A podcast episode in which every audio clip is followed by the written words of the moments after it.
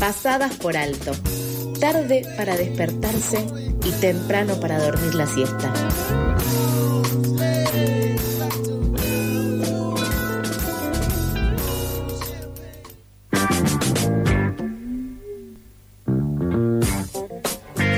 Faltando dos minutos para llegar a las 8 y 40, seguimos con más noticias y vamos a hablar de una cuestión coyuntural que nos atraviesa a todos, les que somos parte de esta sociedad y que tiene que ver con la prevención, la sanción y la erradicación de la violencia por motivos de género. En este sentido, el fortalecimiento del movimiento feminista encuentra un correlato normativo en, por ejemplo, la Ley 27499, más conocida como Ley Micaela, que se sancionó a fines del 2018.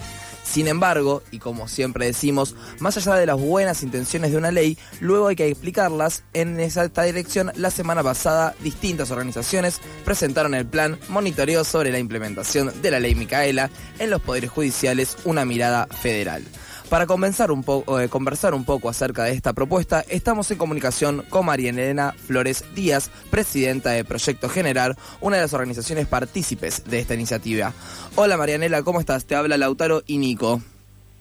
Hola Lautaro, hola Nico. Buen Buenos día. días, un gusto y gracias por la comunicación. No, muchísimas gracias por darnos estos minutitos para poder hablar de esta propuesta, de esta iniciativa. Y quería saber si me podías contar un poco cómo, cómo surgió, en qué dirección va. Bueno, les comento, eh, el año pasado, junto a otras organizaciones, entre ellas eh, AGOFEM, la Fundación Micaela, CLADEM Argentina y Católicas por el Derecho a Decidir, este, presentamos pedidos de información pública en todas las jurisdicciones, en los poderes judiciales de todo nuestro país, eh, incluyendo la, Ciudad Autónoma de Buenos Aires, eh, para saber eh, cuál es el estado de aplicación de la ley Micaela en esos poderes judiciales. Recordemos que la ley Micaela implica que los tres poderes del Estado tengan una formación en perspectiva de género obligatoria para todos sus funcionarios y funcionarias. Eh, veníamos sabiendo por las noticias, los avances en formación en ley Micaela, tanto del Poder Ejecutivo como del Poder Legislativo, pero bueno, el, el Poder Judicial siempre es reticente a, a informar, a rendir cuentas, a ser transparente en su funcionamiento, ¿no? Eh, y bueno, y los casos de violencia de género, como bien vos lo anticipabas, la- los, las sentencias con un contenido patriarcal, machista, que reproducen las violencias, era ya una preocupación para las organizaciones y para parte del movimiento feminista, ¿no? La necesidad de, incorporar urgentemente la perspectiva de género en las sentencias, en, en el trato a las mujeres en situaciones de violencia, a las diversidades, a, la- a las niñas. Eh, así que bueno, un poco eso nos motivó. Marianela, bueno, aquí... luego de, de eso elaboramos un informe que fue un monitoreo sobre el estado de aplicación de la ley Micaela en los poderes judiciales. Perfecto. Marianela, ah, discúlpame que te pisé antes, eh, que- quería hacerte una repregunta. Eh, Sí. ¿Cuál fue el estado de situación que encontraron y encontraron algún tipo de obstáculo en el proceso? Bueno, mira, este, primero eh, apuntamos a dos cosas eh, muy importantes. Nosotras eh, consideramos importantísimo que las organizaciones, que la sociedad civil empiece a utilizar mecanismos y herramientas para que el Poder Judicial empiece a rendir cuentas sobre su funcionamiento, ¿no? Eh, y esto nos ha permitido utilizar la ley de acceso a la información pública a través de estos pedidos. Hemos pedido en primera medida el rendimiento de la aplicación de la ley Micaela.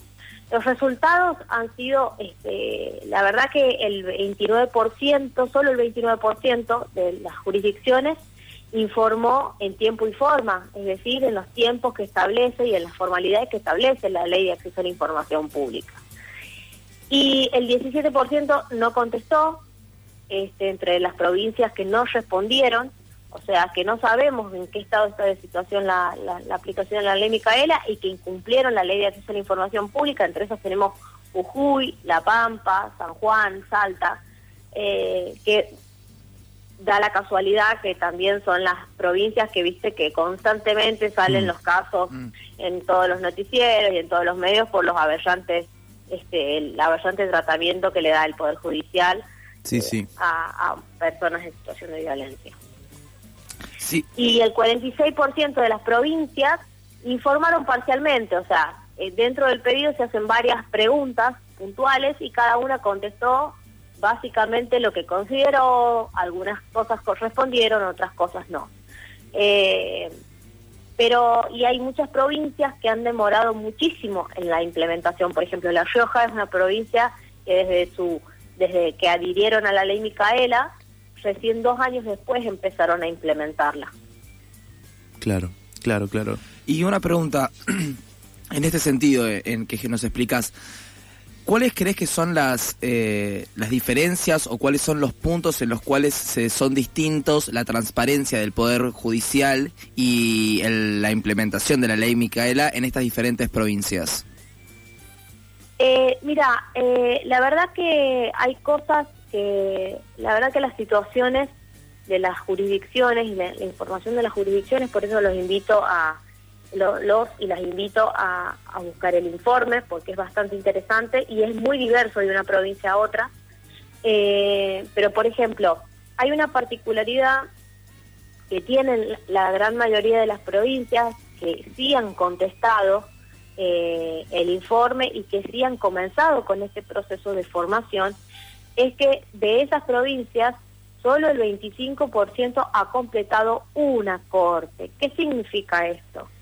Que es muy importante que ¿qué es cumplir la ley Micaela? Cumplir la ley Micaela no es ir a hacer un curso aislado que te diga qué es la perspectiva de género y ya está. No, cumplir la ley Micaela es cumplir con todos los requisitos que eh, exige la reglamentación de la ley Micaela, ¿no? que te dice cuáles son los contenidos, cuál es el, el tiempo de duración del proceso de capacitación, es un proceso de formación, de sensibilización, y eso está en la reglamentación de la ley. Entonces, solo, ese- solo del- del- de las que han informado y que han comenzado con ese proceso han completado una corte, es decir, que la, la capacitación en ley Micaela se divide en varias etapas. O sea, han cumplido recién la primera etapa, no es Claro. que todas las provincias, bueno, las provincias que han respondido y que han em- empezado a capacitarse en ley Micaela, completaron, eh, completaron eh, toda la capacitación. No, han completado un tramo de la capacitación. Entonces, ¿qué podemos infe- eh, inferir con esto?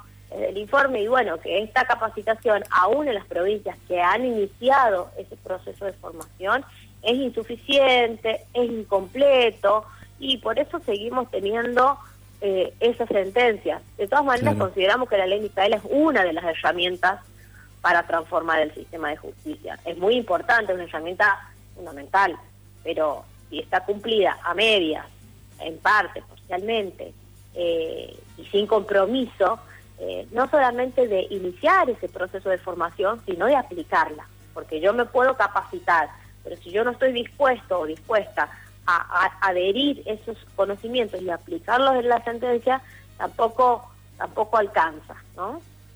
Es interesante lo que decías, eh, Marianela, porque quizás desde los medios de comunicación, quizás por una, una cuestión de economía discursiva o en un reduccionismo, se presenta a la ley Micaela solamente como un curso, pero es mucho más profundo por lo que por lo que sabemos y, y lo- y por lo que detallás. Claro, es, es, es un proceso de formación y es un cambio, a ver, nosotros lo que necesitamos, lo que planteamos y lo que requerimos y lo que exigimos del Poder Judicial, que no solamente culmine con ese proceso de formación y con esa capacitación en, en todas las etapas y firmemente como lo indica la reglamentación, sino que además aplique esa perspectiva de género. Porque si, si se van a capacitar, si se van a formar en perspectiva de género, después van a, van a seguir como si nada, como si no les hubiera impactado, ese conocimiento, esa formación, esa sensibilización tiene que impactar eh, en las sentencias, en el trato a las personas, eh, en la empatía con la que se lleva, y no solamente en las decisiones que toman los jueces y juezas, sino en el tratamiento del resto de los funcionarios del Poder Judicial, en los peritos, eh, en las personas que atienden en una barandilla. Eso es muy importante también para no revictimizar a quienes sufren violencia de género. Y una Eh, pregunta, entonces, es muy importante. ¿Se está haciendo algo o se está pensando en algo para poder hacer que el personal judicial a fin de cuentas se pueda capacitar en su totalidad? ¿Hay alguna iniciativa o más, por ejemplo, en estas provincias en las cuales vemos que las capacitaciones no están llegando o no las están cumpliendo? En realidad nosotras eh, tendría, tenemos la, la visión de poder volver a monitorear de acá un tiempo a ver qué medidas han tomado este informe. Este informe es en, primer, en, primera medida la, una manera y una foto de todo el mapa de nuestro país, de ese estado de situación, y no es solamente para debatir qué tan importante es la eh, ley Micaela como herramienta de transformación de sistema judicial, sino también que es para que los poderes judiciales las autoridades de los tribunales superiores de justicia tomen conciencia y responsabilidad de, poder este, este, dar espacio y, dar este, este, importancia a, este tema. Mm, Marianela, por último, eh, a modo de cierre, ¿qué reflexión nos podés dejar acerca de la necesidad de una reforma judicial feminista? Mira, este, este monitoreado va en, la línea de la reforma judicial feminista porque el año pasado, eh, junto a 150 organizaciones, estuvimos participando del foro por la reforma judicial feminista y uno de los temas troncales del foro, o sea, este informe surge de una de las demandas que surgió del foro por una reforma judicial feminista, que era la falta de la, de la perspectiva de género en el Poder Judicial y el incumplimiento de la ley Micaela por el Poder Judicial. Entonces, eh, nosotras proponemos a la ley Micaela como una de las herramientas para transformar el sistema de justicia. Eh, necesitamos un poder judicial que, deje de ser patriarcal, que deje de ser machista, que con sus contenidos de sentencias deje de legitimar y reproducir la violencia, pero necesitamos que esa perspectiva de género no solamente esté, esté contenida en un, en un fallo de una medida cautelar en situaciones de violencia. Necesitamos que esté eh, en un fallo de una, de una sentencia judicial, de, cuestiones laborales, de cuestiones civiles, en un divorcio, en una causa de alimentos.